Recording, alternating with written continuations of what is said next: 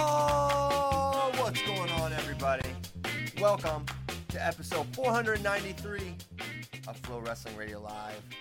May the 7th be with you. I am joined by my two co hosts, Stephen Kyle Bradkey. and- What? And Ben Askren. Ben, how are you? You're starting with the May, May the seventh be with you, Yeah, isn't that the saying? But you're not even a Star Wars guy, right? Didn't you say that the other day? huge Star Wars guy, isn't it obvious? Stop. I don't All buy right. it. Not All right, one bit. I got okay. no chicken stories. I got. I got. Uh, I don't believe anything exciting. I did get bit by a tick with Lyme disease last week, but I think we already discussed that.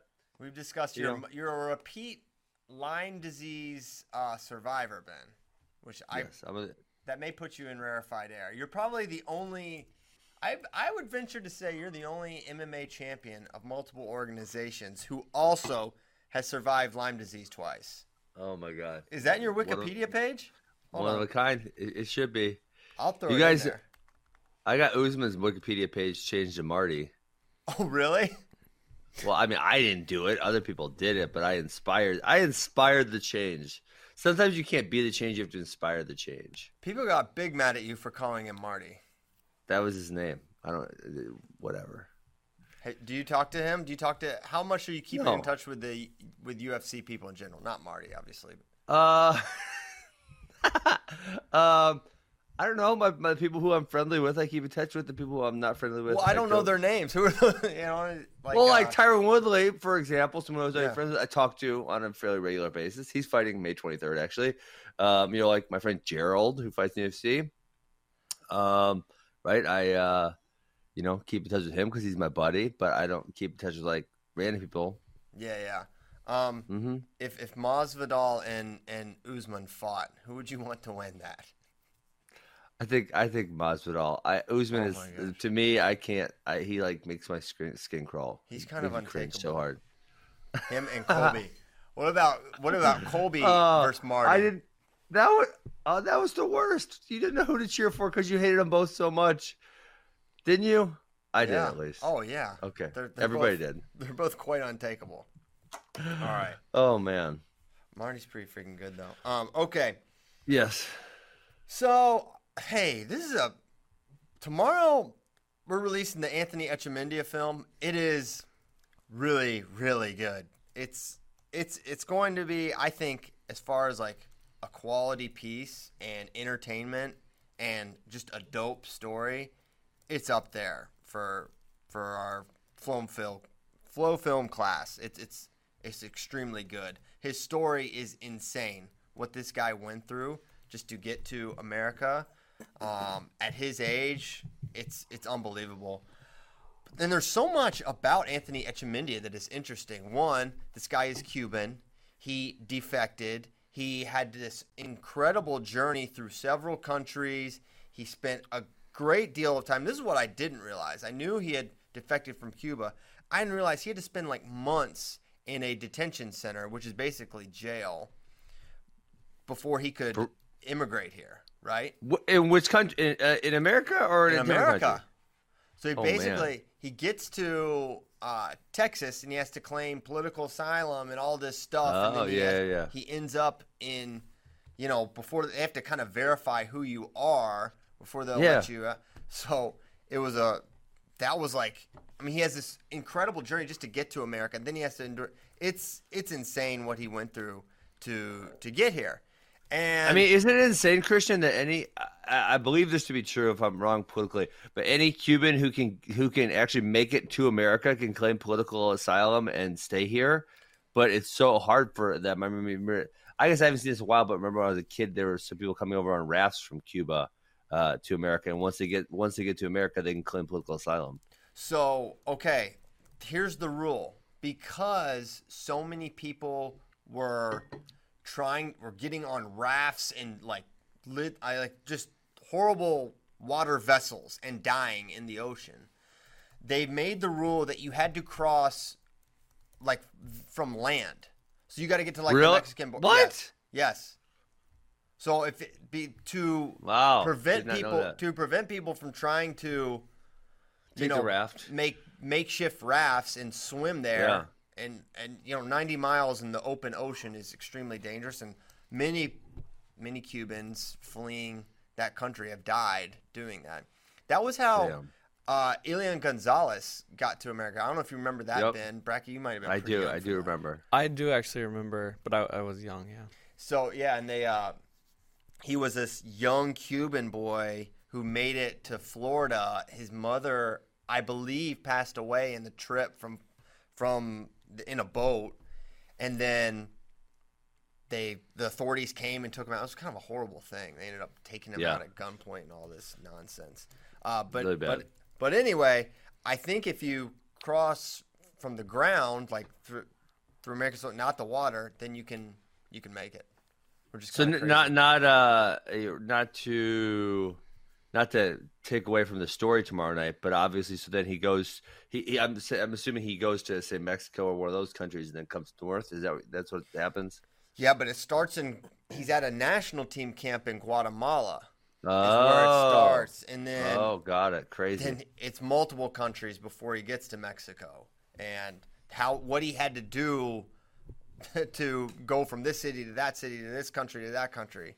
It was very circuitous, um, and it's an incredible story. And what's so interesting about Anthony is not only like how he gets here, but then he gets here and he's wrestling and he winds up at Sunnyside High School, which just happens to be a you know one of the more nationally recognized programs in the country. Like They're there's good. not there's only a they have a really strong tradition. Jesse Ibarra went there, RBY went there, among others, Mm-hmm. and so he ends up there, and there's all these questions about him. Right? He he arrives at 19 years old, and that's how old he was when he graduated high school. But there's all these questions about his age. Is he the age he says he was? And he enters, and I didn't realize this. He entered the U.S. Open. He was in the round of 16, right? He Last won- year? Yeah, uh, so the jun- Junior Open, but yeah, at, in Oh, Vegas. Junior U.S. Open. Oh, okay. Yep, but at Vegas, the Marine U.S. Open, and Yep. he makes the round of 16. He beats uh, a kid named Jake Ryan that is not Tom Ryan's son, another Jake Ryan, and then uh, PJ Ogunsanya. To and then he was going to wrestle Yaya Thomas in the round of 16, and then boom, Yaya gets a default, and we are like, okay, that was weird. I guess Anthony got hurt. No, someone, I don't know who, like sort of snitched, but and said, hey, this kid, he were his papers, et cetera, et cetera. Who is he? Is he old enough? Whatever. And he didn't have the necessary paperwork to satiate whoever it was that was asking, and they said, okay, you're out, which is weird. Well, I don't, I don't understand how that happens because they let him in the tournament. Well, but USA Wrestling doesn't check all paperwork. I mean, there's no way they could check everybody's paperwork at the beginning of the tournament. That's totally impossible. So, I mean, you you would assume that they'd only check in the case of someone you know having issues with someone else. Um, which I guess that's the thing. So, did he get it by the time Fargo came around? Because obviously he wrestled at Fargo, so he must have had his paperwork by then. Yeah, so they tried to do it again there, but he had a his Arizona ID at that point. and that is what enabled him to to remain and win Fargo and double up there to win Fargo Juniors. Yeah, yeah. Because I, I know obviously when I saw him for the first time, there was a lot of rumors about his age, and yeah, it's, It's, ki- and it's it's, kind of he's in a little bit spot whatever. beca- because there's basically. I mean, I mean, we see it with these countries. You know, we see it with. We were talking about it with Sadulaev, right? Yeah. Like, Uh huh. it's not that hard to fabricate your your documents one way or the other. So, as long as especially if the especially if the national federation is assisting you in doing so. Of course, But that yeah. hap- right, it happens in Russia. It's not like Sadulaev is sneaking one by Russia. Russia's the one saying, "No, you're 14, not 17." Right. So with, with that, and when there is that speculation with those countries, re- require what's required of Anthony is kind of a, a bar that's really almost impossible to clear. How is he supposed to? It's it's it's harder to prove that you are the age you say you are. So our guy Hunter Sharpless interviewed Anthony and talked to him about his age and kind of his emotions around being accused of being, you know, 23, 24 years old, whatever, however old they they think he is. Yeah. Well, at, at this point, Christian, I, I mean, I think not that I don't say it doesn't matter, but at this point, the thing that, that's important is he's in college and senior level competition. So I don't want to say age doesn't matter, but age kind of doesn't matter as much, right? As say if you were a cadet or a junior. Right. So the the thing with Sadulaev's age, the only thing that really mattered mattered was that maybe he he wrestled at Cadet Worlds way older at like 20. But Yeah. now now the only thing that I think is interesting about Sadulaev's age is okay, if he's if he's actually 30, not 27, if he's actually Yeah. all right, we're going to see the decline sooner than maybe we would have expected, right? So that's what's interesting to me about someone like Sadulaev is Yeah. okay, where we may have thought we're going to have 10 years of this guy, maybe it's actually 7. Maybe it's not going to be quite as long as we anticipated. Yeah. But then you got someone like effing Yoel Romero who just doesn't get older somehow. Yeah. Like what the I mean, like Cuban he just like literally doesn't age, Christian. Uh, what's his problem? I, I don't I would I, I think he has no problems. That guy is just Is he on the Dake plan is he on the Dake plan where he gets Oh, wow. younger? Oh, Is maybe Dake that's part Cuban? Dake- I've always looked at Dake and thought, is he partially Hmm. Cuban? This guy might have been born in Havana. or is Uh, Dake on the Yoel Romero plan? or is he just on the plan? Because Oh. Yoel, he lives in Maybe America Dake- now. Yeah, maybe Yoel invented functional patterns. Possibly. That is very possible. We can't rule it out. Look out. into it. Do you know Yoel? Um, you know what? I'm uh, I don't know him. I was uh, unfortunate because I had lined him up to come to AWA to do a camp. This is when the UFC was here in 2013, and I don't remember exactly what happened. But he's for some reason he got pulled off the card. I don't remember if it was an injury to somebody, and uh, and I didn't get to have Yoel Romero do a camp at AWA. I was so excited for it. I thought it was gonna be totally awesome, and then he he got pulled off. Yeah, he's super super good too. Yeah, how do Mm-hmm. you not? How does he not? I mean, there's something about the the Cuban bloodlines, man. They they're just there's just something different, man. They they are just. I mean, yeah, Bon Yeah. Rodriguez winning worlds at his age. What was he? 35 when He was Jordan- 30. Bonne Rodriguez is 35. Hold on. What? Uh, Christian, come on. I hope I didn't give fake news, but he was old. Um, I gotta look this he's up. currently really. 30, he's 36 right now, so he was 34 So or 35 you're, when he won. you're Worlds. right. Holy crap! I thought he was young. No, dude. He'd been in these streets my- for a long time. Yeah. And like the Wow. trend in wrestling, and Jordan Burroughs talks about it all the time because like the average world champion's age is like I don't know, it was like 21 or something, super young, and then Yeah, it's super young. Super Jor- young. Jordan was winning at like 27, 28, however old he was for his last one, and then you got guys like YBR winning so young uh, or so old So, yeah. at, at 36 years old. Yeah, he's um, man from Guantanamo. Wow. Um, you know the other crazy thing that you know to talk about, and I don't know if we want to get political in any way, shape, or form, but Oh, the amount of Cubans that have defected, right? So we have Yeah. Yoel Romero. Obviously, he left. He stayed in Germany. Uh, Alexis Rodriguez, world champion, stayed in Germany. Um, Hector Lombard, who was a judo Olympian for Cuba and then later fought MMA, he defected to Australia first. You have Chamizo defecting to um, Italy, and then obviously, you know, we're, we're talking about Echemendia's story. But that's, I mean, that's five just just off the top of my head without thinking too hard. And obviously, I don't know a lot of regular Cubans. I'm literally talking about the be- the only the best wrestlers. That's all I'm talking about because that's the only mm-hmm. ones I know. And we're talking a decent percentage of them have defected. I think that sa- you know says a lot about the conditions of the country. That you got to assume in a country like that that the best athletes are being treated at least fairly well, or at least a little better than the rest of the population. And if they're if they're trying to get out, that I think that says a lot. Yeah, it, it does. Anthony, it's it's, it's interesting because Anthony says he loved Cuba, and he's a huge. Um, his family's really tight, and he's like, you know, he's he slept in his parents' room till he was 16 years old, and so for someone to do that and then at 18 be like, I'm out. I'm, you know, once you Yeah. once you uh pass go there, once you're gone, there's no. They aren't letting you back. Yeah, he ain't coming No back. Um, it's and if you do, and maybe if maybe you can, but if you do, I'm sure your life is made much more difficult, and I, I'm sure it's Yes. probably illegal to do so. And that's not a, a country where I want to be in uh, hot water with the law. So for him to leave, I think says says a lot about the, the conditions, and obviously they're they're known basically. But it's interesting because it doesn't seem like there have been many who have defected from Cuba to America, right? Well, I think it's harder to get here because so they, they essentially, from you know, what it looks like to me, and again, I only know a handful of cases. It, it appears that Echemendia is one that they leave after a trip. I believe, uh, like Hector Lombard, I believe was after the Sydney Olympics. He he found a way out, right? Um, and I, I think the same is with all, all of the wrestlers that I mentioned is that you know they can't just like hey, I'm going to go to Germany. Oh, sorry, I'm not coming back. They, they can't do that, right? They're not allowed to do that. So it's more like they're on a trip somewhere and they, you know, they they disappear, right? Or they vanish. And so I don't I don't think it's all that easy from from what I grasp. I mean, if people are taking life rafts across the freaking bay of you know from Cuba to Florida, it obviously can't be easy. They can't just say, "Hey, I'm going to buy a ticket to Miami," and you know, I'm mysteriously is not going to come back.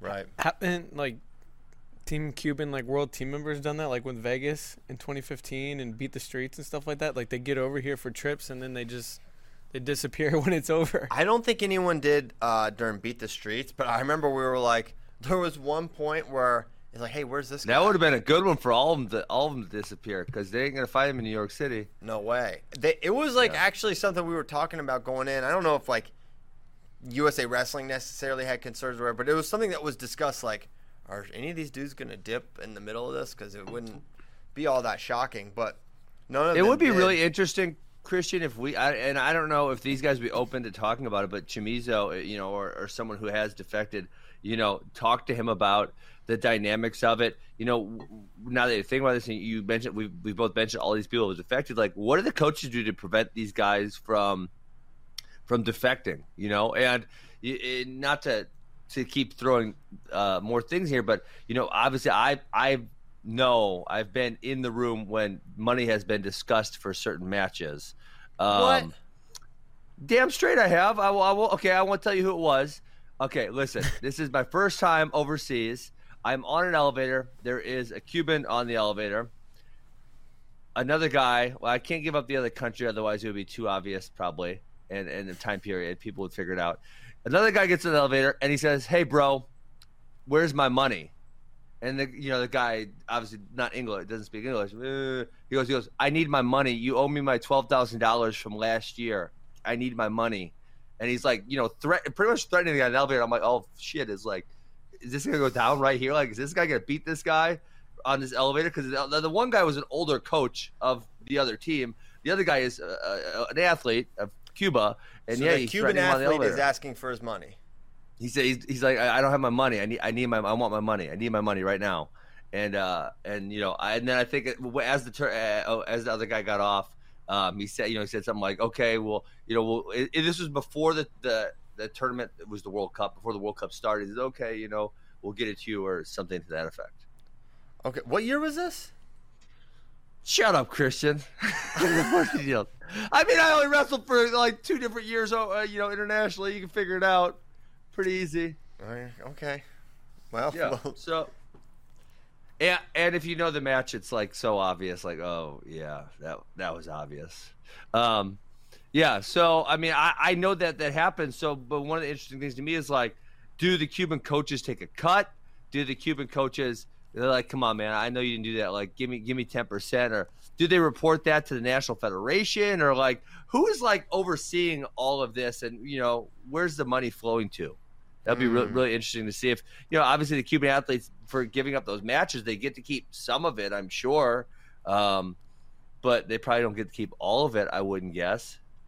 so you think like Cuba gets a cut of the cash? Well, well, I don't know who's paying. So obviously, the coach, right? If you if you're their coach, Christian, you know that the wrestler is not wrestling up to their capabilities. Like I said, when I, when I think about this match and I watch it, it's obvious.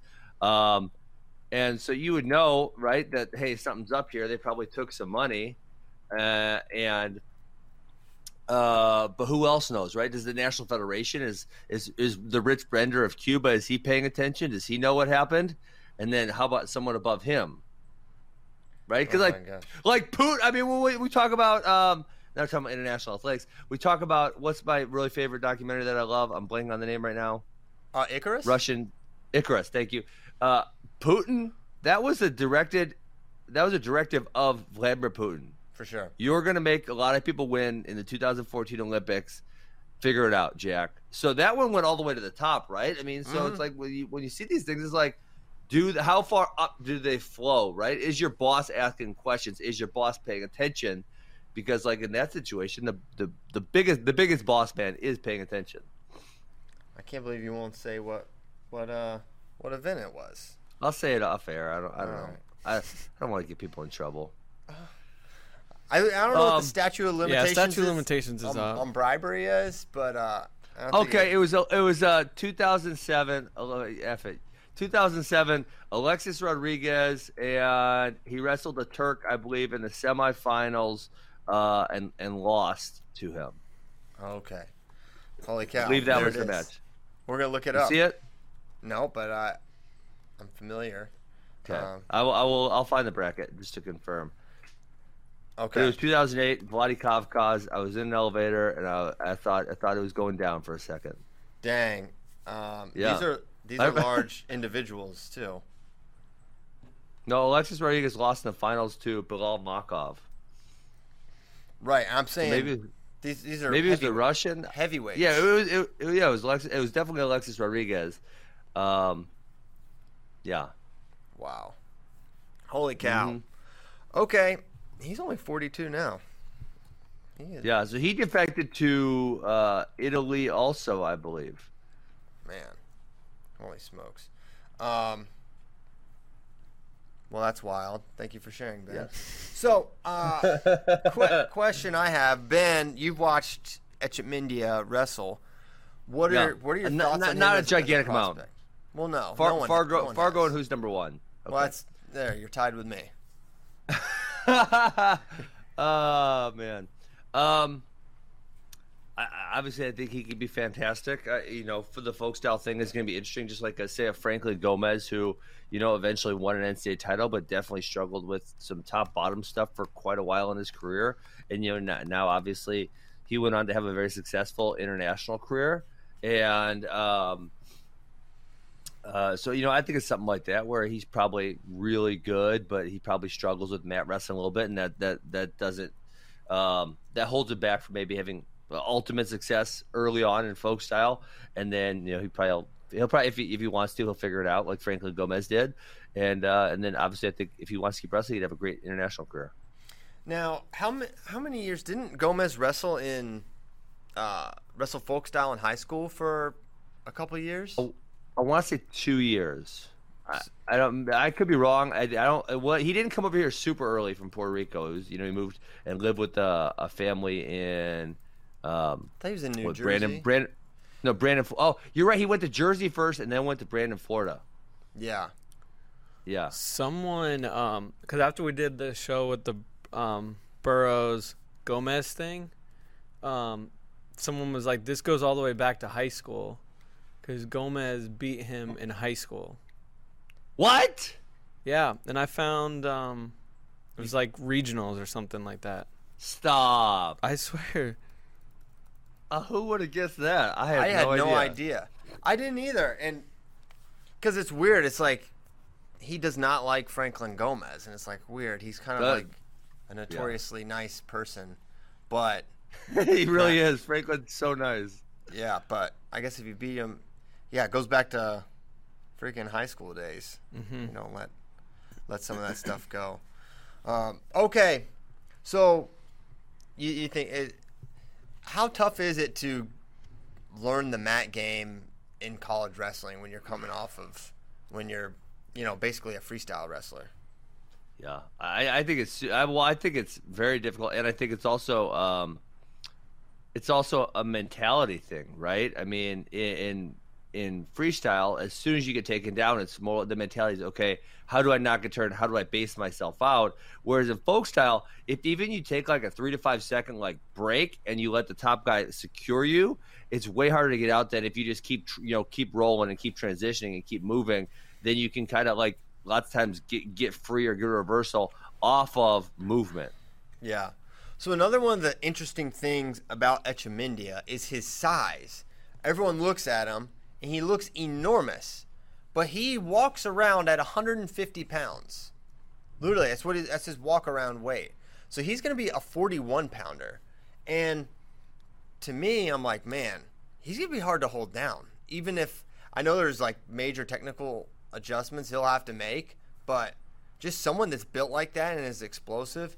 I think if he can learn like a really strong like tripod stand up or regular stand up, he'll he'll be really tough to tough to hold because a lot of people are like, no way, he's gonna be a 57, he's gonna be so big, but he somehow is like hollow and only weighs 150 pounds. A lot of people make make something of that, and I, I don't think I've ever stood next to him, so I, I don't like. I mean, obviously, when I look at him, he looks really large. But sometimes people look large, and then you get next to him, and they're like, "Oh, they're really short" or whatever. So I want to uh, withhold comment on that. Yeah, like NATO, but he's not like NATO, NATO. yes. he's not like NATO short. Um, so tomorrow, six Central, seven Eastern. The show starts. Film to debut at uh, 6:30 Central, 7:30 Eastern. We have a little pre-show with Anthony, I do believe. Uh, going to be great. So make sure you tune in live tomorrow to catch our newest Flo film about Anthony Echemendia called The Crossing. And at the end, you get a little uh, Metcalf teaser, Ooh, right? Yes. Yes. Metcalf. There are some really fire projects that we're working on that you guys are going to love, including our I don't know if it'll be the next one we, we release. I don't even want to get into the details of the other ones we're working on right now, but you're going to like them all. But Metcalf is coming sometime this summer. And it's going to be really You guys have been working on that one for a long, long, long time. Yeah, some of them take a lot longer than others for sure, and this is one that um, going to be long, going to be really good though. There's a lot of some of them require just so many different interviews and so many different things. It's like okay, we didn't quite get this, we have to go back, I have to do a, a follow up with Brent or whatever, or we need to we had to get an interview with Coach Brands and Coach Dresser and all these different guys, Dustin Schlatter. So the more expansive it is, I mean, shoot, your film, Ben, how that took that took a really long time as well. Yeah. Well, the other one was uh, the Terry one. I remember seeing that like Oh yeah. two years, like, and I remember or asking Bader like, "Hey, that was awesome. When's that coming out? Like, is it ever coming out?" Yeah, that one. They shot the Terry interview in the summer of 2014, I want to say, and then it didn't come out until December of 2015, basically 2016, right? So it was almost two years in the making to get Terry out, but at the end, it wound up was being great. awesome. It was great. So very cool Um, stuff. Someone else brought up an, another guy. Uh, it was Wisconsin connection who you know Nazar came over. I believe his junior year of high school. Um, you know what's funny about him is that he decided to go the D three route, and he won three Division three titles uh, here at UW Oshkosh, Wisconsin. But he beat. I now I'm, I hope my memories not fail me. I believe he beat Alex Dieringer at the UWW Juniors one time, and then I think Dieringer beat him back. I think that was at the Open, and then Dieringer beat him at the trials or something like that. Like he was just Uh. way way better at uh, freestyle than folk style. Yeah, yeah, he's really good. He's all and he almost beat, almost beat Greasy. Uh, that was that was crazy. That was the 14 trials or 15 trials, maybe. Yeah, man, now I can't remember. Because that, that was that was in at Madison. That one was yeah, that one was in Madison. Yes. Oh, you're saying both years were? Yep, you're right. Mm-hmm. Mm-hmm. Okie dokie.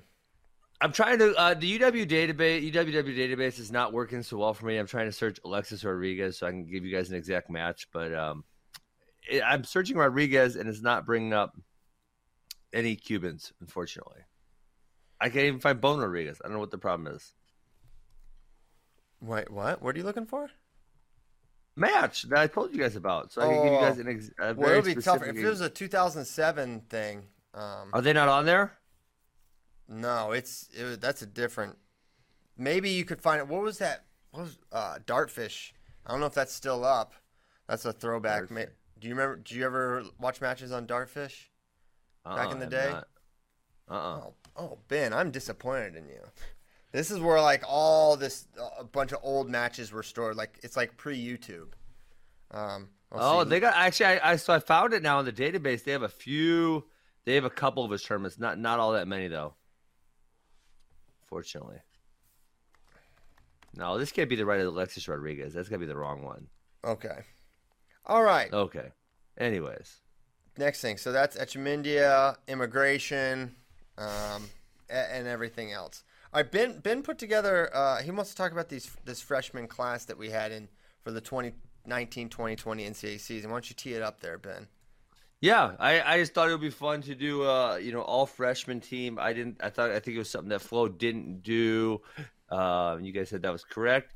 Um, yeah, so I just kind of listed all the top freshmen. Unfortunately, the NCAA bracket I was looking at, Christian, it did not have uh, grades on there, and so I, I went by. I use your rankings. Um, so these are pretty much only wrestlers listed in the top 25. If I missed a few, I'm sorry, but obviously if you're outside of 25, top 25, it's probably unlikely that you're going to be the best freshman at that weight. Well, it is. It's completely unlikely that you'll be the best freshman at that weight class. Yes. Yes. Is that fair? That is fair. That is very fair. Although 174, they only had one guy in the top 25, which was I hope I don't mess up his name, Layne Malczewski from uh, Michigan State. That was the only freshman in the top 25. So I actually had I added my guy Jared Krattiger because know, he took ninth place at the Big Tens, and, and there was just no other freshmen. I figured we had to have more than one. And but a few of the weight classes like 97 only has three in the top 25, 41 only has three. So some of these weight classes were not very deep with freshmen. So we'll we'll look at your 2020 team, and then we'll contrast that weight with 2018, because you know we're saying wha- Mm. how good. You mean, or, you mean if we pick the best guy at each weight class? Well, no, we're just talking about the freshmen. We're talking about the best freshmen in the, at 125 this year, right? Yeah, yeah. And Uh-huh. then we'll look at the 2018 freshman class and compare and contrast. Be like, okay, this is a great weight for this year or that year. Just kind of compare the class overall. Because one thing that's interesting about, I don't know if it's interesting, but you know, not every high school class is created equal or even close to equal. There's some classes that totally underwhelm at the next level for Yeah. whatever reason. Just things don't align.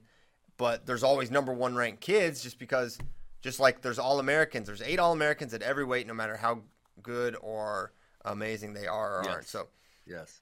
um, Well, um, I mean, obviously that that the class that's a couple years out, and I think there was kind of a two year stretch that I, I don't want to say they're they're all timers or they're historical, but it's like the amount of guys within that really short period of time that had junior world success um, by the time they went to college was it was absurd. I, I mean, to uh, in my understanding of American wrestling history, it had never been matched. It had never been done. Right. So we're talking Gable Stevenson, Dayton Fix, Daniel Kerkvliet, um, Mark Hall. Who, am I, who else am I forgetting? Spencer Lee, mhm. Yianni. Yianni. Uh, am I forgetting someone else that's in that group that had that had wor- junior world level success before they went to college? Zahid, did Zahid also? I, I mean, yeah, he's he medaled, he's a little uh, older He was in in that group that I'm talking about. But I I know if he medaled before college is what I was saying. Yeah, I think that was post college. All, all those guys I mentioned, I, am I correct that they all did it before going to college? Yianni, yes. Gable, yes. Spencer, yes. Um, Yes. Mark, yes.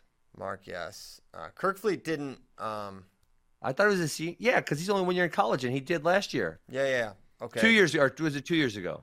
Well, if we're, are we going? Are we doing cadets too? So he, he I know he did cadet. He never did junior also. Well, like Yianni didn't. Yianni never made a junior team. Um, Mm. well, he only tried the one. Actually, he Tried got twice. He, He tried. he lost He got Ironman. hurt the one right? year at um, Vegas when he lost to Deakin, and then he didn't wrestle in trials after that. And then I forget what happened the year. Then the next year he won NCAA's, and Yeah. but he tore his ACL, so he couldn't try for any. I think he might have been junior hmm. eligible that year, but. Yeah, would have you're right. obviously would have gone senior. And that's a what if too, because who made the team that year was Logan. It'd been interesting to see how Yianni stacks up. 2018 Yianni stacked up against McKenna and Logan Stieber, but anyway, Yeah. Just a what so, if. yeah, I, I kind of feel like that was kind of a historic. I don't know, say a historical group of guys, and you know, we'll see how they progress through the NCAAs. But you know, w- w- of that list, I mean, Spencer's Spencer's already got three. Yianni's won every every NCAA that he's entered. Mark Hall was you know two two one. Who knows what this year is? Uh, obviously, Gable was uh, second, and then you know again he was ranked number one. So you know they, they are having a lot of those guys are having high level success in college level already. Also, Yep, same. And Dayton also um, made an NCAA final already as a Yep. freshman. hmm So he's been really good. So uh, why don't you start at one, 125? Um, cue us up here. Okay, I'll give you the list, and then you guys can talk through it. And I, it, it kind of feels like perfunctory that we might just choose who, who the highest ranked guy is, um, because obviously we didn't get that at the NCAAs. Because sometimes with the NCAAs you have the guy who's a little lower ranked does a little better, so that obviously that leaves more up for debate. So you have Jacob Camacho, Michael DeAugustino, uh, Michael Calaccio, Patrick McKee, Nick Aguilar. Um, did I mess up a first name somewhere in there? Colaiocco, not Calaccio. Oh, my bad. Dang it! I'm bad with last names. Leave me alone. We're gonna get in big trouble for that one. Oh Joe. yeah. Why? What? How, why? What's the deal? What's the gimmick? No Justin gimmick. Cardani, Max Thompson. No, So, A- that- Alex Thompson. You are. Oh my gosh! you read the names, Christian. But Max No, this is way Alex better. Thompson. This is way better. I'm worse than Sion. You're great. You're great. You got the right names in there. It's just you know it's tough. So yeah. Uh. All right, let's contrast that. I mean, Camacho, I think was you know coming in. I thought Colaiocco and Camacho were going to be the guys here that could make a make a dent. I like. I didn't. I hadn't watched a ton of Colaiocco. I'd seen some of his big high school matches, but then he really impressed me at uh, junior trials. I was like, holy cow, this guy is is ridiculous. I think he he could be a podium guy as a as a true freshman, and then was really up and down. He had a kind of a solid. Was it Michigan State Open kind of deal, and maybe lost to Hutkins? I can't recall exactly, but he was fine. But then terrible EIWAs. He he lost. I think he went zero and two to two guys you wouldn't have expected him to to lose One and to. two. One and two. So a DMP at E mm-hmm. EIWAs. and A lot of people thought he could win that weight, or, or or definitely contend to make the final there. So I don't know what he would have wound up doing. He was not trending the right direction for uh, a podium finish, but Camacho was really coming on. He was Yeah, a, a he- guy. He had a solid. He was fine, and then he beats Mueller and looks uh, fantastic at uh at the ACCs. Yeah, he trended in the opposite direction. I mean, he was just going like shh, like this. It'd be look interesting to see what what he would have done if he would have got to wrestle the NCAA championships. Um, yeah, sometimes that is funny with freshmen who just fall off a cliff, and some of them it's just like I, don't know if it's just the length of the season or the weight cutting or whatever gets them. I think of a you know guy who I think of from my era that was just outstanding, but terrible freshman year. Zach Esposito. I want to say he had like one loss in the regular season, and then at NCAAs he went either one and two or zero and two, something like that. You know, he was really highly seeded. It was just like there's something about the length of the season where a lot of true freshmen they're just not ready for it. And that doesn't mean they're not going to be good in the future. Because Esposito had a great career after that, but that freshman year he really fell off a cliff at the end. Yeah, yeah. You never know how they're how they're gonna respond um, for that the that year full of rigor. And let's think about the next the the 2018 class. Here's the freshman at 125 in 20. are you looking, at, uh, Christian? Are you looking at a doc or something for this uh, 2018 information? here? I'll put it. I'll put it in our doc here. Check. Okay, cool. that link Appreciate there. There it. you can click Got it. So the freshmen in 2018 at 125: Spencer Lee, Sebastian Rivera, Taylor Lamont, Louis Hayes, Drew Mattin, uh, Mikhail McGee. So a very, Hmm. I mean, solid all the way through, uh, and then with Spencer and Seabass, that's a Yeah, that's, a ridiculous class of, of freshmen there at 125 Yeah, that's really good. pounds. Huh. Super, super good. Okie Okay, doke. so who's your freshman of the year? Is it is it Jacob Camacho? I mean, I, I Man, think that's, you know, ACC DeAugustino had a great year too, but I think it's got to be Camacho. DeAugustino, biggest surprise. Um, maybe you say breakout, but Camacho for me, winning ACCs, beating someone as good as Mueller, had a solid season. Was I believe the highest ranked freshman for that weight. Yep. I think he would be the freshman of the year at 125 pounds, and uh, a shame we couldn't see how he would have done it at ACCs because I mean I always liked him because I thought he was he's really good offensively. I thought he had a lot of ways to, to score on guys from his feet with his leg attacks. Well, we didn't get to mm-hmm. exactly see what he was going to be. Okay, All right, Let's go so to- we, we picked Camacho. Camacho. Correct. Macho Camacho man. Okay, 133. Or maybe I'll pick Max have- Thompson. I don't know. It's between Max Thompson. He's pretty good. If Max Thompson can make 125, he'd be pretty damn tough. He'd be really tough. Um, Sammy Alvarez, Ridge Lovett, Moshe Schwartz, Reese Woodcraft, Jarrett Trombley. I don't think I messed up any names on that list. Not a you feel about one. You crushed them. I feel Yes. great about it. Man, Sammy Sammy Alvarez was was fun to watch. I feel like he's going to be a. Uh, I feel like he's going to be a future star. I think he's got the. I think he has the right temperament. I think he plays off the crowd well. Um, Ridge Lovett was was a surprise for me. I just didn't know much about him as a folk styler, and I learned quickly he's super super tough from the top position. Um, Yeah, he's so tough on top, huh? crazy, huh? Yeah, So- it really is.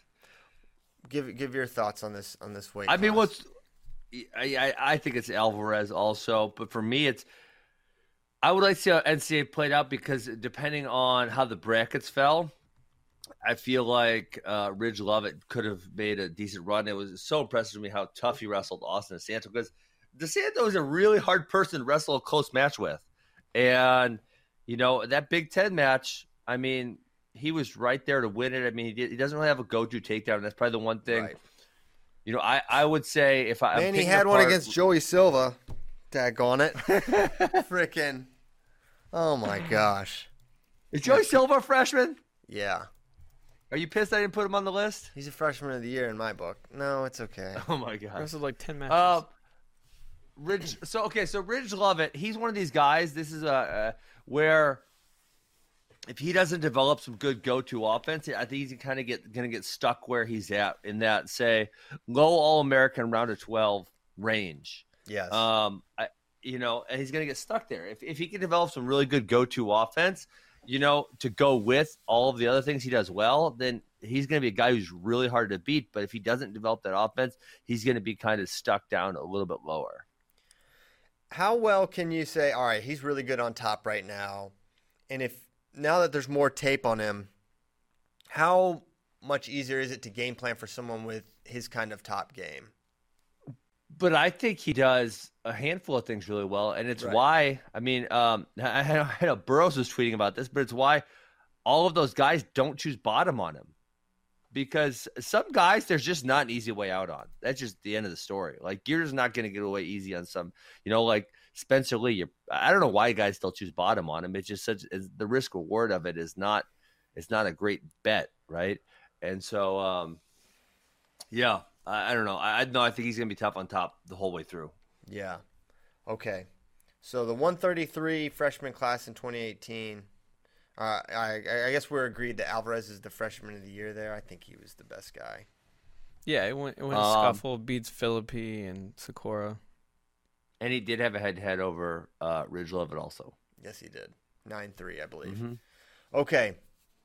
The freshmen in 2018 were Tariq Wilson, Montori Bridges, Austin DeSanto, Colin Valdivias, and Dylan Duncan.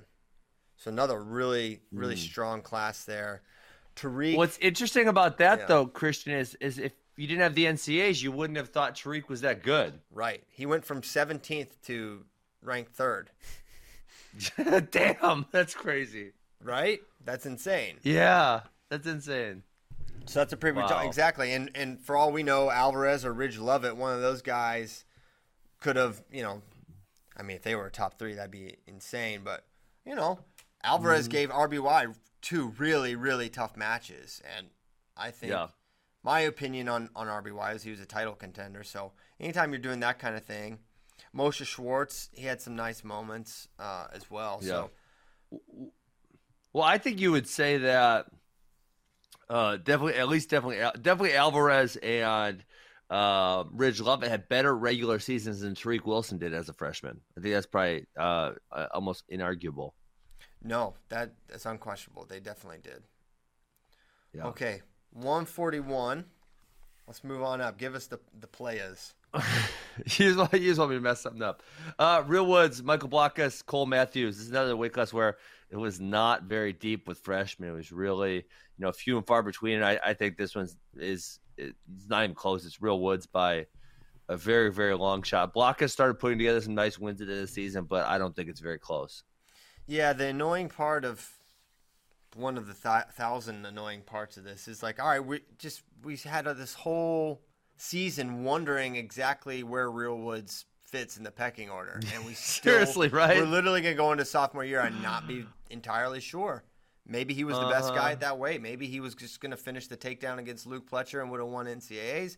Maybe he would have got six. Maybe he would have not placed. We- we'll just- we just don't know, and we still don't know. We do know he was by far the best freshman, and was Yeah. really, really good. Had a fantastic. But how about these man? These 2018 freshmen: Yianni Oh D, my eyes looked at that. Nick Lee, Chad Red, Michael Carr, and Brent Moore. Those first, you know, three is ridiculous. Yianni, Nick Lee, and Chad Red. That's insane. I mean, those are all going to be four-time AAs, correct? Uh, they're on pace to be.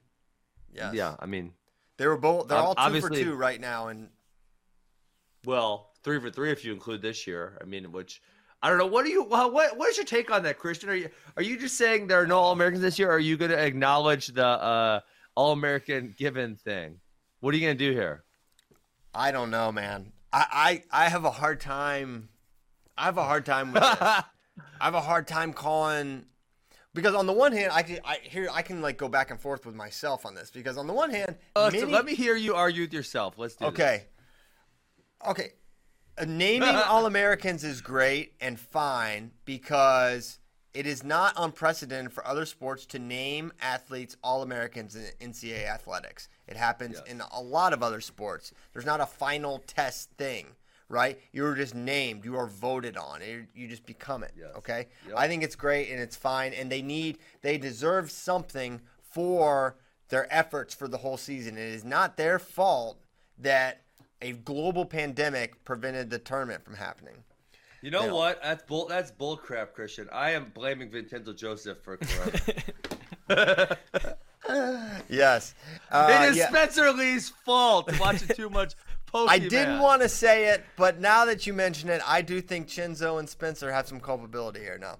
Um, on the other hand, I, it's to me the, the the beauty of the All American finish is is the unknown, is the ability to be the 16th guy and the 23rd guy Yeah. and The get on the podium. Wilson.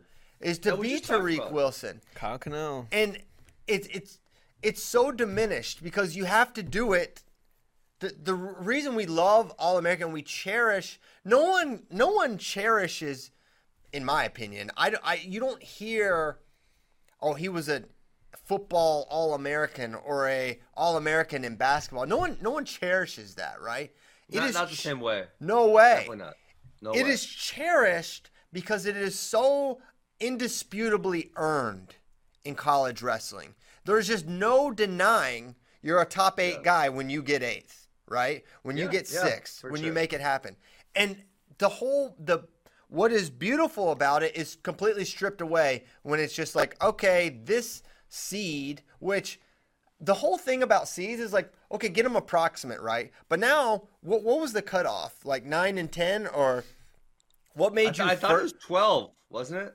so the first twelve are first team All Americans. How did it work? No, I'm, Bracky? I'm sorry. I think the fir- what the first eight, first team, and then the, and then nine to twelve, or second team. No, there's so first team No, is one, two, three, four, five, six, seven, eight. So so the eight nine are often they wrestle in round two, and they're often. I mean, you don't get as worked up about the seeds when it's a twelve versus a ten or a eight versus a nine, but here it really really matters because it's the difference between first team and second team, and yeah. you know, if I pressed in on some of these seeds, I bet a lot of them w- or so didn't really make a ton of sense, right? And now we're Sure. seeding to all American finishes, and then, uh, so that's why I'm like, listen, I- I'm not going to say you're not an All American, but I'm not going to tell you it's the same thing. I'm not going to tell you that it's as cool or it's as even genuine, right?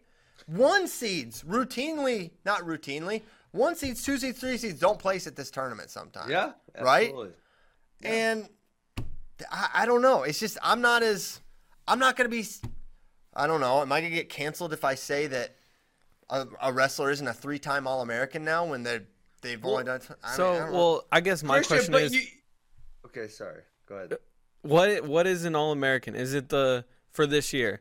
Is it because there's first team, second team, third team, and the first team is one through one through eight, Uh, the second team is nine through thirteen, and then the honorable mention is thirteen through sixteen. So is honorable mention All Americans? Yeah, I mean, I, so Is the second it team All Americans? It becomes way larger. Um, Yeah, but now so, we have okay, 16 so wait, All-Americans?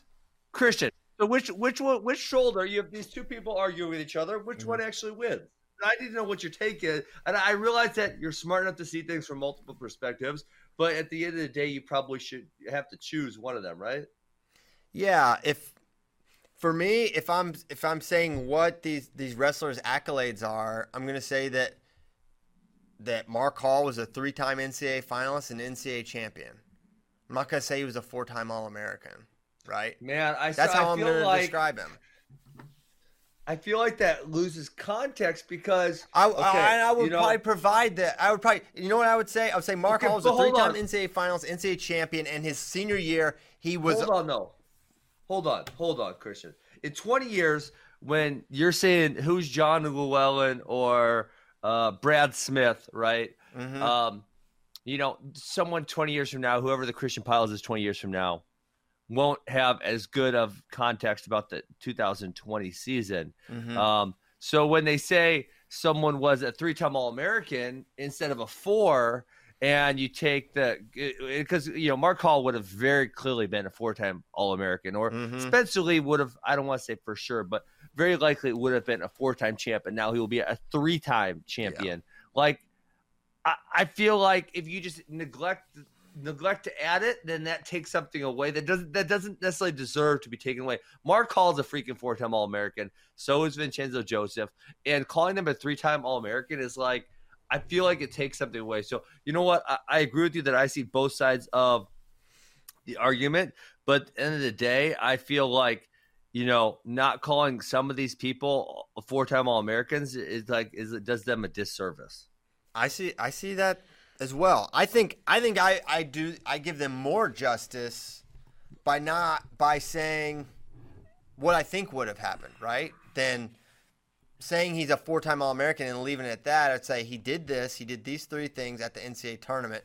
And then Vincenzo Joseph was a very likely he's probably gonna make the finals. He had a great shot at, at being a three time NCAA champion. And Mark Hall had a great shot at being a four time All American and would I think you can just give that that full context and um, Yeah.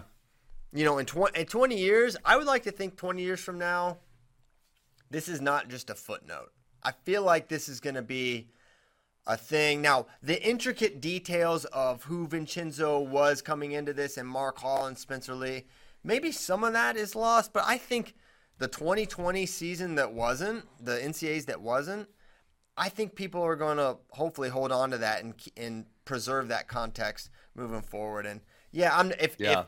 if if I- I Vincenzo guess- and Mark Hall say they're four time All Americans, then they're four time All Americans. They were named that, right? But it's Yeah. I can't say it doesn't have the same. It's clearly not the same, right? Yeah, you know, I think you're right. So, you know, I'm gonna bring up two things because so uh, Nick Keith in our chat brings up Dan Gable wasn't allowed to wrestle varsity as a freshman in college. How do you classify his college career? 'Cause so obviously, you know, when you think contextually about you know that era, it's like, oh, you know, they were only able to wrestle three years, so it's not like you count that against them.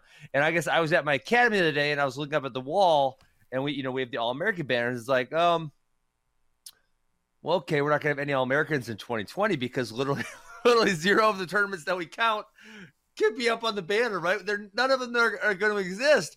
And so, like, okay, do I put a do I put a banner up there that says 2020? Corona wins the national title, right? Yeah. Because I have no All Americans, or I mean, uh, but then on the other hand, I feel like it is almost so widespread that you don't even have to acknowledge because it's like who's going to live that didn't hear about the 2020 coronavirus?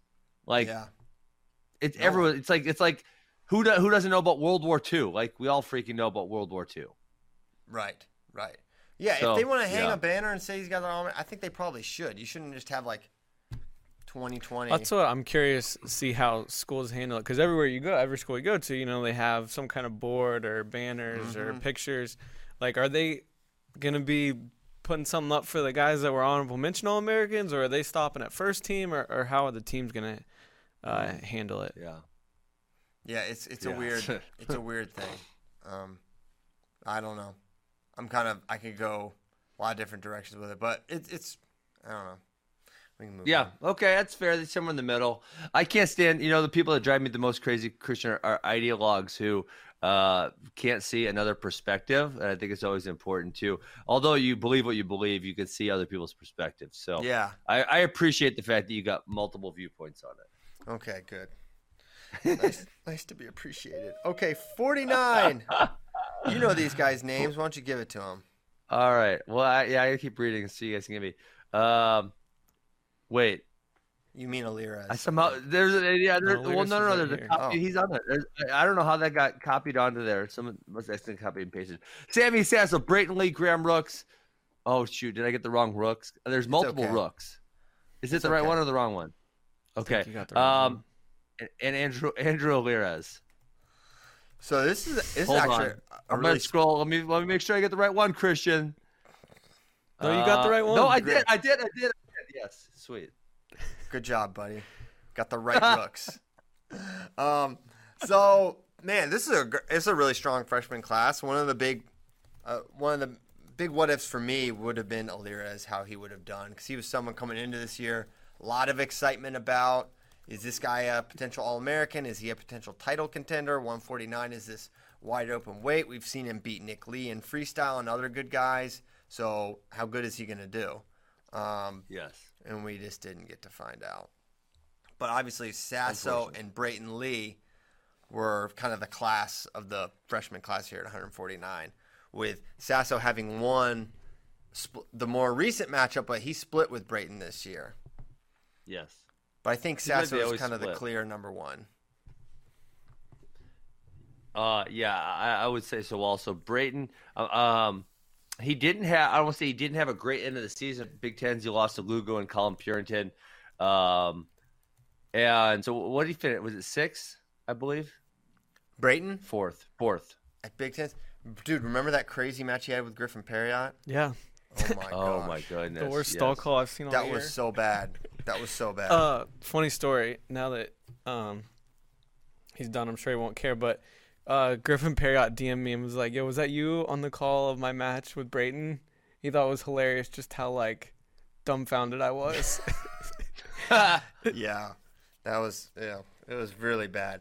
All right, let's look at 149 freshmen. Um, see how good they were. Well, so we're um yeah we're picking Sasso right? Obviously, I think we have to contractually, even though we love Brayton. contractually. Love Brayton Lee. Okay, a little more of a drop off here. Only two freshmen ended the season ranked: Ryan Deakin and Jared Deegan. And Deakin did not place. He he was actually ranked fifth going into NCAA's mm-hmm. and didn't have a great tournament, and he wound up tenth overall. Probably because he's Yeah. the world's biggest 149 pounder, if I had to guess. He was he was cutting a lot of weight there, and that that was be. the year eh, he took world silver the year before that. Correct? Correct. Yeah. So um, I think uh, almost slightly disappointing freshman year for, for Ryan Deakin, and uh, this year this year's you know 2020's 149 classes I would say way better than this group. So through through four weights, t- 2018 has been much tougher, with probably three of the tougher classes having been in 2018. Let's move up to 157. Yeah, I think I think we're coming to the wheelhouse right now because we I think the three best freshman weights are are all coming up. Uh, 157. This is this one's the I think in my opinion the deepest. Hey, is Kendall Coleman a freshman? Because I I saw yes. Okay, okay. I there was one place that said he was a sophomore. All right, Peyton Robb, Jacori Teemer, Jared Franek, Kendall Coleman, David Carr, uh, and Will Lewan. That's a really Oh. good. That's a really good freshman class. This is a sick class. you nailed all Yes. those names, Ben. Nailed them all. Yes. I Good mean, job. I could have could have it said Marcus Coleman, or I could have said uh, you know, Nate Carr. J- J- Jimmy Carr, Nate Carr. There's a lot of cars out there. So many cars. Um, all right. So this one, it, it's It's to good. me, I, it's really good. Um, how Big Ten? How did Big Ten shake out for for these freshmen exactly? With Coleman was in the finals. right. He beat Robb in the semis. Um, I don't, I don't, can't remember how Robb finished. So I, off the th- top of my I think this is probably David Carr. He Well, beat I mean- Caleb Young. I'm Yeah. pretty sure he either outplaced or defeated Kendall Coleman I'm at Vegas. I'm pretty sure he beat Coleman. I'm gonna check. Although David Carr did have two losses at the Last Chance Open. That is a black eye. Did he really? He forfeited. Like, out. four, four, I mean, I know, but I didn't even remember. We didn't discuss him that much because it was all about Marcus Coleman and yeah. uh, yeah, so he beat Kendall Coleman 4-0. And uh, as Ben mentioned at the last chance open, he beat his teammate Eric Owens in 52 seconds by fall and then withdrew from the tournament. it's pretty legit though. He won Big 12s. so his, o- his only loss was Deakin. That's it. What? Mm-hmm. Yeah, Wow. that's his only loss. He missed a but bunch we didn't see time. him against. He yeah, did he miss did a miss bunch a of bunch of time. time. Damn. R- regardless, the the top two are pretty clearly Carr and Coleman, and Carr beat Coleman. Uh, T- how many losses did Teemer have? Teemer barely had any, right? Well, he he started the season quite poor, as I recall. Yeah, And and he, he was- lost his first match to That Justin bad? McCoy. Not great, McCoy was another. McCoy's another freshman that I didn't have in here because it was so deep. man. So he You worked in Jared Krattiger, but not uh not Justin McCoy. There was no, no way. Hater. Tell me who else. nine and Tell me seventeen. who else to put in there. Um, yeah, he lost to Justin McCoy. Uh, he lost to Ryan Deegan. He actually wrestled Deegan really tough. Lost to Peyton Robb. Lost to David Carr. But then he he found his his groove at the end of the Yeah. season. Won like his last ten, including beating uh, Josh Yeah. Humphreys and AC Headley in back to back back Yeah, matches, yeah. and beat Jock Hughes. Yeah, yeah, yeah, Jake Hughes, yeah. Jake Hughes. Okay, so he finished really strong. Yeah, this is amazing. I love this. Uh, I think we knew coming in this So was going to be a fun freshman class. I didn't realize how great Kendall Coleman was going to be until. Yeah, what, he's where awesome. was he on fire? Was it Michigan State Open where he was just Yeah. Well- ridiculous? And he made the finals of Midlands, right? And lost, or did he make the semis and lost to Caleb Young? yes, amazing match with Caleb Young. Yeah, really good They had match. great battles. Yeah, at the Michigan State Open, he'd be Will Lewan, Anthony Artalona, Zach Carson, and Eric Barone. That's a really. Those are all four Yeah. legit, Yeah. legit dudes. All right, so but congrats, David Carr, the 157 freshman of the Man, year, yeah. All-American. This is one that would uh would have played out. Christian, whoever plays the highest at NCAAs probably would have been the freshman of the year. Yeah. I think if any of them would have won NCAAs, I bet they would have been the freshman of the year. I'm, I'm calling it, but you know, we'll never know. Shut up, Christian. I go to we'll go to 165. You're you're on fire with these names. Who do we pick? Uh, we picked uh, David Carr. Yep, Don't forget okay. Reese, Hey, Reese if you- if- Wittlake is his name.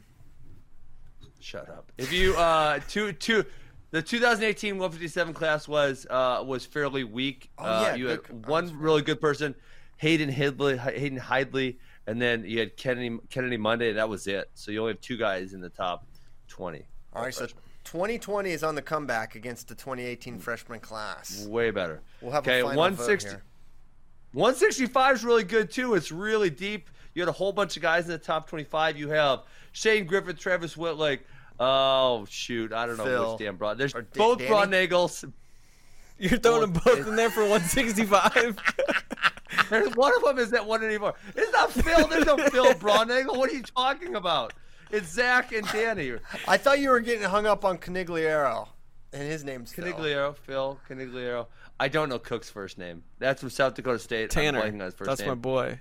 Why is that your boy? Tanner Cook. Because he gator bacons everybody. Oh yeah, we watched film on him the one day. Remember? He knows he knows Um, like one move, but it's awesome. and he pins everybody. Love it. P- Peyton Mocco and Isaac uh, Alejnik, I believe is how you say his name. So that's a really deep. I mean, that's what one, two, three, four, five, six, seven guys in the top twenty-five that were freshmen. Really good class. It's uh, Danny, by the way.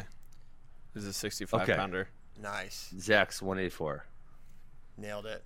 I Um, I got to pass on that. They're twins, Christian. They are twins. They look very similar. Very Um, similar. That makes it tough. Okay, so this is another one. I mean, Griffith's another big what if for this 165 weight because he was having such a great year. Was undefeated. Undefeated. I do 28 believe no. Yes. 28 0. Beat uh, Travis Wittlake, correct? Yes, 4 to 1. Yes. So that that was his. I think that was the marquee win for for his. He for beat his Josh season. Shields twice. Oh yeah, Shields was a good one too. So uh, he would have. I think he's the clear winner here. Yeah. 165. Yeah, it's uh, it's it's really unfortunate we didn't get to see him against some of the other top guys. You know, whether it's Evan Wick or um, Marinelli or Vincenzo Joseph. If we could have seen him against some of those guys, that would have been that would have been a lot more fun than. I think he matches Um, up great. You may not like this. I think he would have matched up great against Wick. I think that'd have been a tough. why why, for why Wick. specifically do you think that? I think he. I think Evan would have a hard time scoring on him. I feel like he'd be savvy enough on the mat to not get turned and maybe get away. He's really good in scrambles. He's a good scrambler. Mm-hmm. He's a good finisher of leg attacks. I don't know. I th- I like. I would have liked that matchup for him against against Wick. How about this? He only Okay. wrestled uh, one Big Ten opponent all year. That's What? Pinned Ethan Smith. Wow, Dang. that's pretty crazy. Man, Wow. Coach Borrelli's got to be so fired up. His dang freshman didn't, didn't get to really shine because they were just so under the radar so much of the year, even though they were so excellent. Now we don't know. They're gonna be man. Stanford's gonna be nice. Yeah, they're gonna be good next year. Who year. else? They have? They have Jaden Abas. We did a Um, lot look on him. Uh, Ninety-seven pounders back. What's his name? Traxler. Oh yeah, Traxler's Traxler. back. He's got that flow. Uh, there's someone else pretty good that Dang we're it. forgetting I about. misspelled Stanford. um, We got AWA kid going to Stanford. Marshall Cools. really, I got it. Buddy. Great, great Yeah, right. guess. You gotta name. Google it, dude. No, That's I hard. find stuff on here All all, right. the time. Shut up. All right, Projected next week, lineup. guys. Hold on, we're doing a Stanford deep dive right now, whether you like it or not. The the projected lineup. Jackson. Christian, remember, remember when we were gonna do the 2020 brackets today? Yeah, no, we're not. No, we're not. I know that's what I led with on social because I thought that's what we were doing. You lied to the We people. I did. I catfished. Now you stuck here listening to us talk about all American honors in Uh, Cuba and Deal with it. All right, Jackson DiSario, NCAA qualifier as a freshman. Dalton Young. What you know about him? I don't know much about him. Yeah. I don't know what. I don't Keep know. going. All right, we'll get Real Woods, uh, Good. Raquir Vandermeer, or Jaden Abas. They got a problem Both there. good. One of them good problems, but Jaden Abas would be my selection. Tyler Eischens, he's solid. NCAA qualifier. Shane Griffith, 28 0. Jared Hill. I don't know. No. Don't know Jared Hill. No. We're Keep mo- going. Foster Carmen, Keep going.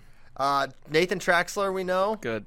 And then the most man, Paddy Gallagher versus Seamus O'Malley for the most Irish name of all time.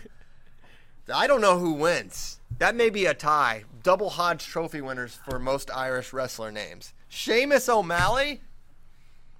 I don't know how good he is, but that, you know, one, 174 is probably the weak link there. Um, but they're really trying to fill that. I know with these school lists we've been doing, uh, Pennsylvania State champ Trey Kibe has Stanford listed in his top five, and he's a projected 74 pounder.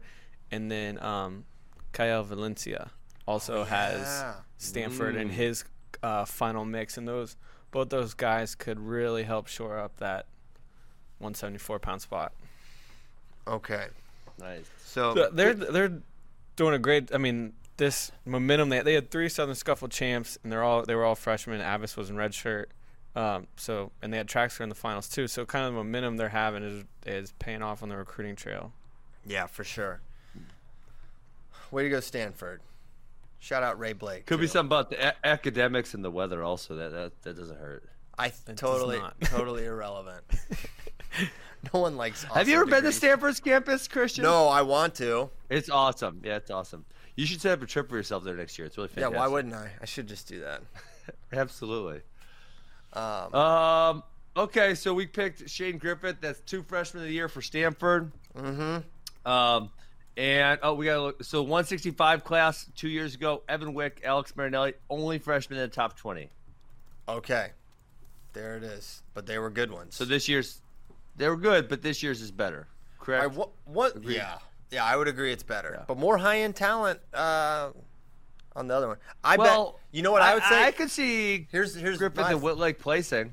I bet you could take Bull and Wick's NCAA team points, and it would add up to more than all these 65 pounders. Oh, I disagree. Okay. I disagree. Well, because Gri- I, I think Griffith's going to be a top five. I think Wittlake could definitely sneak in All America. So then, if you know you're talking, you have five other guys. If they get a couple wins and a couple Yeah, I don't bonus think those points, guys are doing Tanner. Tanner Cook's decking somebody.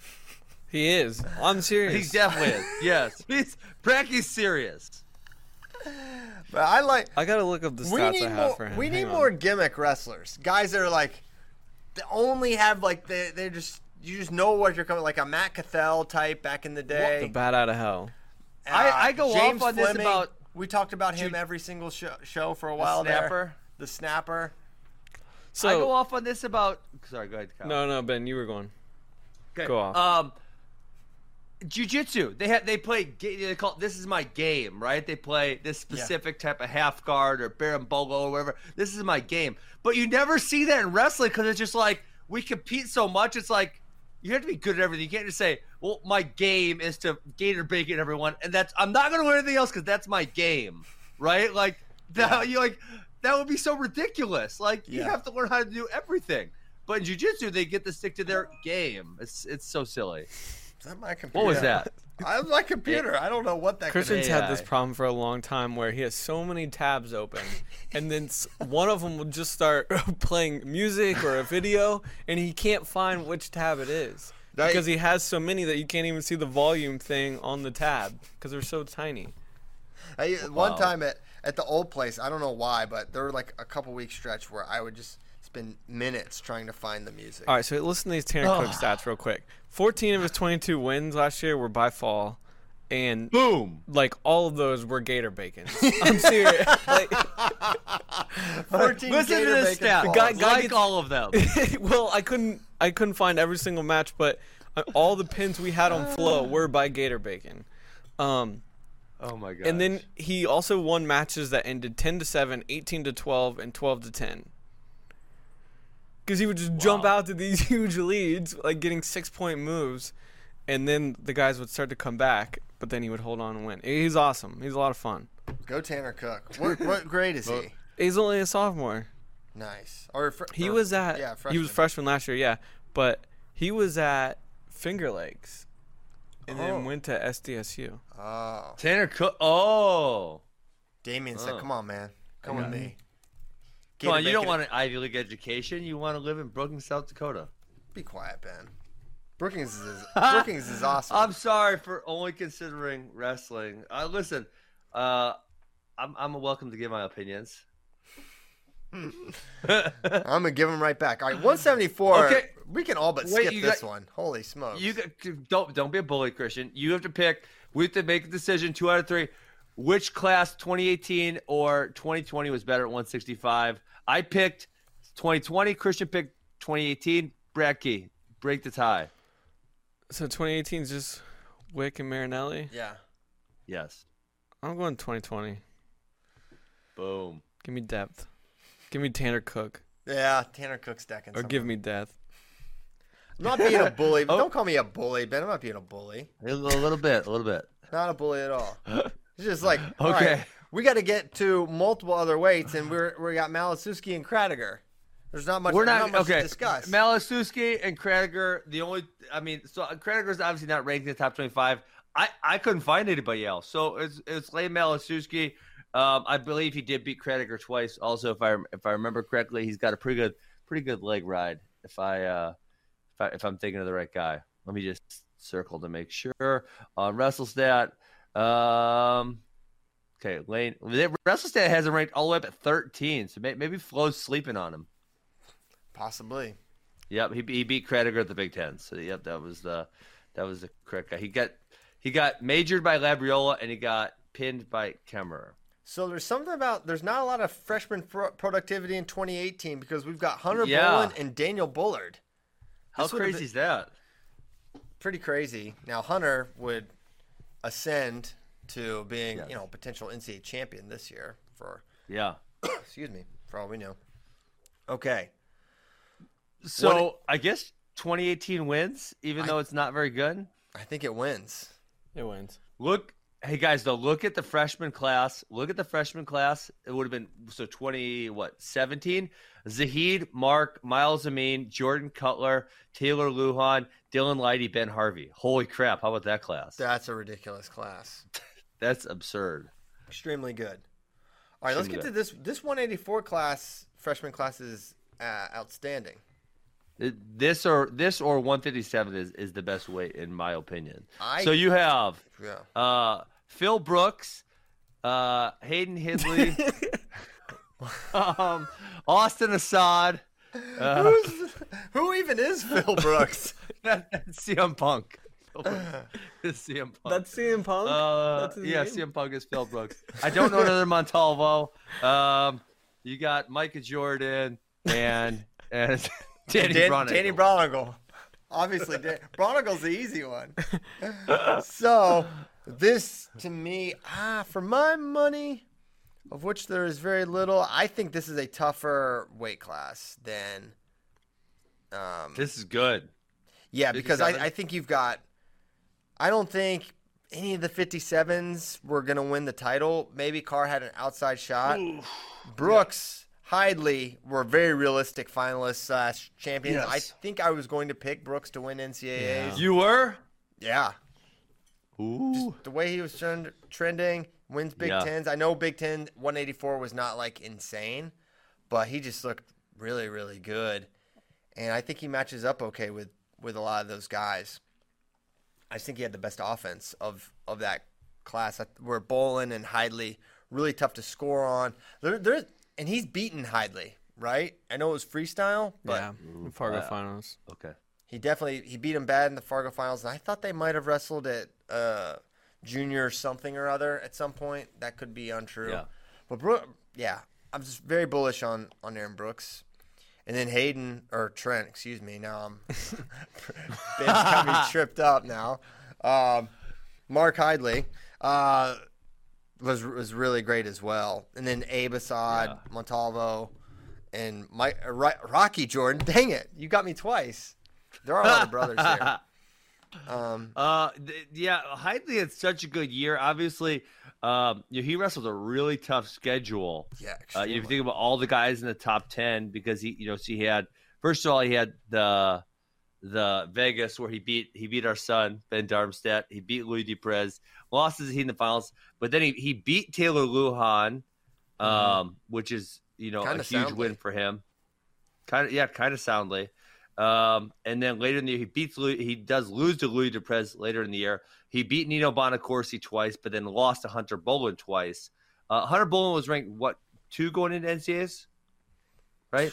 something like that. Very high. I believe I Hunter believe Bolen so. was two. So Yeah. yeah, I mean, o- only really tough losses for uh, Trent Hidlay, but I think you. Ha- I I agree. I think you got to pick Aaron Brooks, even though Trent Hidlay had a really awesome year. Man, it is tough because Trent probably had better wins, and hmm, yeah. But I'll go with Brooks, freshman Big Ten, tr- and the true freshman thing that has some weight to me, right? Yeah, Even though he did Uh-huh. take the, the gap year. Yeah, I think it's Aaron Brooks too. Love love the Hidlays. Love Hoagie. for real. Okay, the freshman class for 2018 was good, but not many guys. Taylor Venz, Max Dean, Canten Marriott. So I think unquestionably this year's freshman class is better. yeah. 184 We're at uh, we're at four four to four. Four four. Right? Yeah. Yes. Okay, m- moving on up to 197. Now, 197. Tanner Sloan, Lucas Davison, Stephen Buchanan. This is I like I like all these guys. Um, I know they're not um, they didn't really get to prove where where exactly they were, but each of them had games. I really I mean Stephen Buchanan became someone we were talking about on a weekly basis, right? Just like how hard he was wrestling, mm-hmm. how well he was doing, and Tanner Sloan, of course, we knew he broke out two years ago at Midlands and had ha- been having a really solid season. And Lucas Davison was a guy that was kind of coming on at the end of the year, and we all knew how talented he was. I Man. feel like did, did, did Sloan have a slow start to the season, Christian? I feel like, you know, obviously he had the great Midlands where he teched Jacob Warner and then he made the junior world team, but I feel like maybe I'm going to his record. Yeah, he kind of took, so he lost to Orndorff uh, and then he lost to Bullsack and then he lost to Darmstadt, which that's not a bad loss. I guess maybe not. Maybe I'm just imagining. It was a little bit of a slow start, I think, because we had him ranked very highly um, Yes. because of the win over Warner. So it was a little bit of a slow start. But then at the end of the season, after he came back from injury, he really, you know, he makes the Big 12 finals. He beats uh, Woodley and um, Yeah. Sealy, and then he lose, ends up losing to Noah Adams. But um, he was coming on at the end of the year for sure. Yeah. Yeah, the his, his only loss, interesting. His only loss after Darmstadt was an injury default, which I, I don't know what happened to Dakota Geer. Right. With yeah, and it was with uh yeah, that was that was surprising. You know, he he lost to Woodley early in the year and then he majors him 8-0. Mm-hmm. Kind of shows Mhm. how much he was improving. To me, I think he's I think he's the was the best freshman this year at 197. I think he would have my my vote. Yeah, I, I would agree. Okay, so Tanner Sloan. Now you contrast that with 2018, and it's Ben Darmstadt, the GOAT, Chris Weiler, Pat Brucki, and Nathan Traxler. So that year's freshman class, in my opinion, is 2018 is, is tougher. Better, but not by a lot. I mean, so if yeah, I think you're right, Christian. If Sloan and Davison place, which I think is within the realm of possibilities, I think tw- I mean, 2020 is looking a little better. And you know, Brucki didn't have a great year that year. Obviously, would go on to be you know way better the following year. Um, and yeah, I think you say the same thing with Traxler. Is you know he improved a lot the following year. Yeah, Brucki made a big big jump year over year for sure. Huge, huge. All right, Well, he's a true freshman. Was he a true freshman in 2018, Christian? I believe so. Yeah. Yeah. So okay. So we're five four 2018 going into heavyweight. Uh heavyweight. You got Big Tone. Woo! You got Slavikouski, uh Seth Nevels, and Thomas Penola. I thought there was another freshman in here for some reason, but I guess not. Um, Uh, I mean, not No. not in Flo's top 25. so pretty clear Big Tone Award here. Yeah. He gets the big, uh, the big sandwich. Uh, I don't know. Penola was a 97 pounder that bumped up, I believe, bumped up to heavyweight. W- What is Slavikouski's story? Because I, I don't know his story at all. I mean, obviously the name makes him sound foreign. I don't know whether he is really foreign or not. um, what, what's the story? Someone got something for me? Yeah, we're he's from. Uh, he is foreign, I believe. I don't. Th- I. I don't think he was American born. I think I read something about it, but I can't remember now. He's I'm gonna definitely Google not it. from America. He's from Belarus. Before Harvard, Belarus. Be- Belarus national team member. Wow. So he okay. He attended Mount Hermon in Massachusetts last three prep seasons before going to Republic State College of Olympic Reserve in Belarus. Um, that's interesting. Uh, three-time national prep champ, New England prep champ, um, NSA NHSCA champ in 2019. European Championship third place finisher at 97 kg. He's a he's a Vougar guy. Oh, Vougar Honors Wrestling. Okay, so Huh. now we got to contrast that with the previous year's freshman or 2018's, which was Jordan Wood and Sean Streck, who finished ranked 11th and 12th. So I think a slight edge to 2020, right? Yeah, which gives us a Tone. 5 5 split. Now we just Yeah, have to that's- say which freshman class was better. Which one do Well, we that prefer? that's really interesting because um, I mean, I, I kind of when I was putting this list together, I kind of felt like this is kind of a weak, weaker class. But when you look at it, It's definitely just as strong as the one that was uh, two years ago. Obviously, I think the one thing, Christian, you're going to say that you know this class lacks, and but we don't really know is that the high end talent because Yianni and Spencer won NCAAs. Yes, I think it's the high end talent. Um, But if I told you Aaron Brooks and Sammy Sasso went NCAAs, that's not totally insane. No, those probably both my picks actually. That's totally insane. They're pretty. Yeah. Okay. Man, it's close, but I'll still say 2018. Um, I would lean to 2018. Although after after looking at it, I think it's very, very up in up in the air. Um, which I, I didn't think that I did not think that would be the case. Right. Okay. Yeah. Well, hey, let's get to a Hey- couple questions, right? I, I actually got I so I saw one of the questions for friends Christian, and then I read I was I'm reading I'm reading Yaroslav Slavikouski's profile, and he Okay. is he's definitely an answer to one of the questions. You ready for this? Yes. said which uh, which NCAA wrestler is most likely to be a future MMA champion, and I I, I noted on the bottom of uh, Slavikouski's profile that he is also an honored member of the Presidential Club in both kickboxing and Muay Thai. Uh oh. So, yep, he sounds very Yaroslav has a-. Probably he's a great wrestler as a freshman. He's got a kickboxing and Muay Thai background. Dang. Take that. Take that. All right, he's a big, uh, big MMA guy. We'll see. Okay, we got quite a few questions here. We probably won't get to all of them. Um, I want to save this question from Rowdy Coakley till after Ben has watched The Last Dance. Um, Yeah, I have which not watched any of it. okay, well, you have till Tuesday to watch. Um, well, kind of eight episodes, but really, God. there's six. There's six that are out now. Um, Okay. Just just watch it. Just scroll past the picture of you and breaking down stuff, and then watch it. So, but here's a question. I don't know if we ever heard it or if I just missed it, but tonight Nolf straight up said Kael's the best in the room. Uh, if that's the case, anybody in the world beating him in a single match. So I just want to kind of pause there. Wait, wait, wait. When did Nolf say that? I Nolf does a He does like Instagram lives on, nightly. I think. Oh, nice. Okay. Nightly? I don't know. I'm know. It's a, missing it's a lot. It's a, he does them a lot. I don't know I need to tune in. I need to tune in to Jason Nolf's live Instagram. nights with Nolf. So Every night at 9 p.m. Eastern. wow. So Kael's still the best Wow. in the room. So I kind of want to just want to pause there. I want to talk about Kael. He certainly quit with more wins um, that he could have had, as did Michael Jordan. And don't want to. This is not a, a four minute bit, but just kind of want to tee that up, and I want to talk to you about that, Ben, because I'm sure you'll have some interesting thoughts about that. Yeah, I mean, so it's it's totally fascinating um, because when it's not just he's in the best room. There is an Olympic champion named Jake Varner in the room. There is a world champion named David Taylor in the room.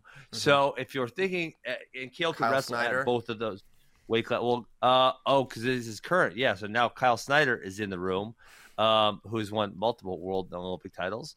So I mean, you got to assume Kael's the best. But then, but the, the one pushback I would then have that is, why did he take fifth place in 2011 when he came back? Which is, you know, that that's significantly in the past. He he did not win in 2011 when he came back. Um, so that's the one, you know, the question I have there. So, uh, and then the other thing is, it is really unfortunate in wrestling. Obviously, unlike basketball or baseball or a lot of other mainstream sports, and this is kind of one of the things that I complain about with the RTC thing is you can make more money, significantly more money as a coach than you could as an athlete. Think about if someone was able to pay Kael a million dollars a year to wrestle. He probably would still be wrestling.